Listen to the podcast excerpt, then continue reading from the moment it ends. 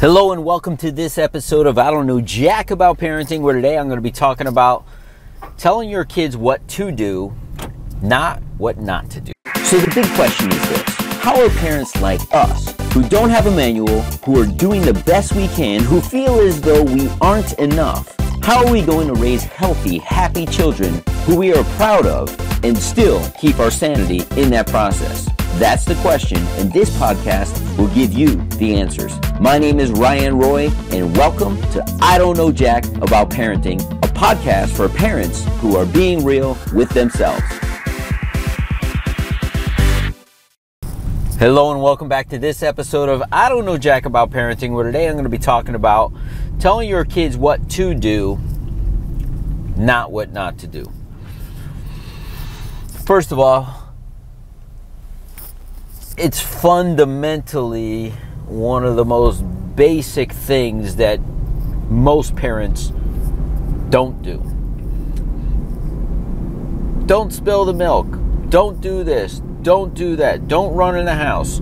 Again, it's one of the chapters in my book. Don't tell them what to do. Uh, don't tell them what not to do, but tell them what to do. So, for instance,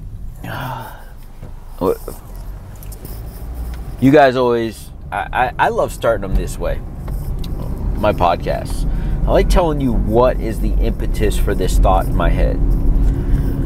If you don't know and i don't think i've ever discussed this on the podcast but i happen to be the co-president of the pta at my son's school. We're in the middle of summer right now. I was vp last year and there's some activities going on at the school right now, such as registration, kindergarten registration, new parent or new student registration. So I'm over at the school promoting the PTA earlier today, and two things stood out for me, and it's it's it's so fundamental, and we don't know the damage we're doing when we say certain things to our children.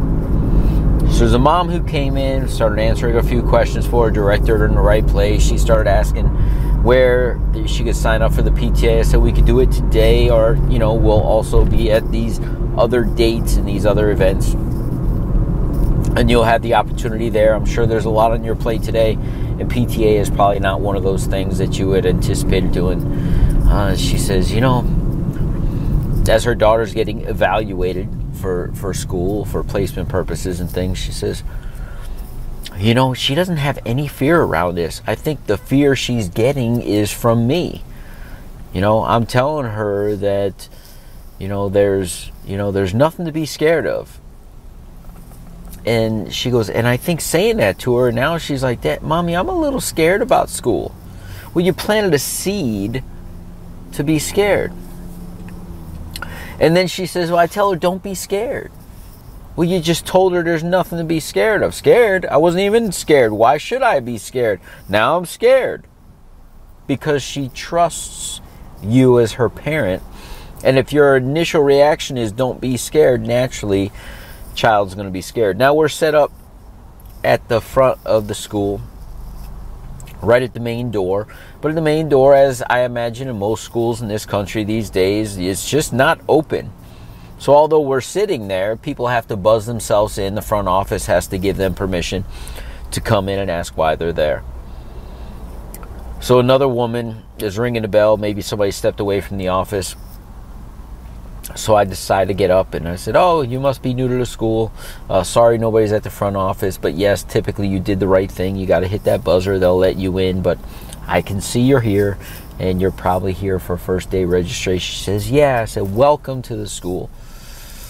And she nudges her daughter from be- behind. She says, Go ahead, don't be scared. And the hairs on my back just stood up. And I thought to myself, Why would she be scared? What is there to be scared of? You're going to school. So before they're even in the school, there's fear of school. Why not say, Isn't this exciting? Look at this, how the nice man greeted us at the door. He let us know how things normally will be and apologized for him not to be there. This is going to be a great place because look at how the first person ever acknowledged us with a smile and welcoming. But no, the response was a nudge in the back. Don't be scared. Let's go.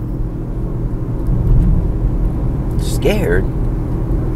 Look, I don't know jack about parenting.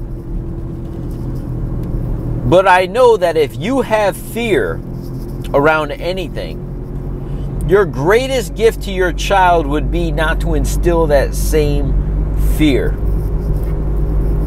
Did you hear me? If you have fear around something, your greatest gift to your child would to not be instilling that same fear. If you have a fear of flying, you should travel with your child and overcome that fear with them. And one day you'll say, Mommy or Daddy, just not fond of flying. I'm scared of it. But mom, dad, I flew with you. Yeah, I didn't want you to have that same fear. Mommy and daddy has a fear of water, but you went in the pool with your children and splashed around and overcame that fear because you know it's an illogical fear. And you overcome it. My mother said that she had social anxiety. And I would have never known it. She told me when I was an adult. She goes, I don't like being in crowds and being amongst people. I'd much rather be by myself. My mom always worked the late shift, the graveyard shift, she said, because she didn't like being around other people. But yet, my mom hosted parties, brought us to amusement parks, brought us to those things. She says, I hated every moment of it, but I didn't want you kids to have those same fears or social anxieties because I know they held me back in so many ways. I get up on stage and talk in front of hundreds of people. I create podcasts. I get on Facebook Lives and live streams on other platforms. And I believe that if my mom instilled in me her fears, I wouldn't be able to create this podcast for you today. One of the greatest gifts my mother gave me was not to instill the same social anxiety fear that she had by demonstrating that she didn't have it, at least to me and to my siblings. So I encourage you to focus on what your kids can do they can get in an airplane, and so can you. You can go out into a crowd of people even though you don't like it and it may be uncomfortable because true growth happens outside your comfort zone. If you're always doing the things that you're 100% familiar with and comfortable with, you're not getting outside your comfort zone. You're not growing. And if you're not growing, just like a tree, picture a tree that is growing year after year after year. One day it stops growing and the next year it doesn't grow again. You know what that tree is starting to do? It's starting to die. It's slowly starting to decay. It's not getting nutrients to grow and survive, and therefore it's dying. So, if as a human being, you're not willing to get out of your comfort zone and do new things because you're comfortable, you may as well be dying because you're not growing. And when you're limiting people, you're limiting their growth. And when you're telling people not to do things as opposed to what to do, you're limiting their growth. And our children are so impressionable at such a young age, they hold on to every word that we say. So when we say no or we say don't,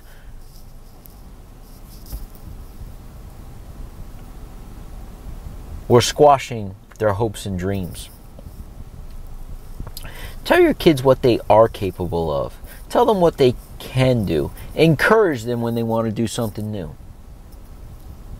I don't know jack about parenting, but I love it when somebody says, I believe you can, when I don't believe it myself.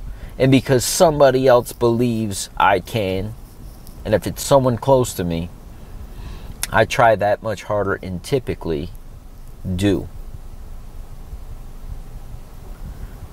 That's parenting success, in my opinion. And that's what I want for you. And that's why I continue to say these same things and these same lessons in different ways with different examples so that I can empower you to take those steps to empower your children. We'll see you in the next episode. Do you want to be the dad you wish you had?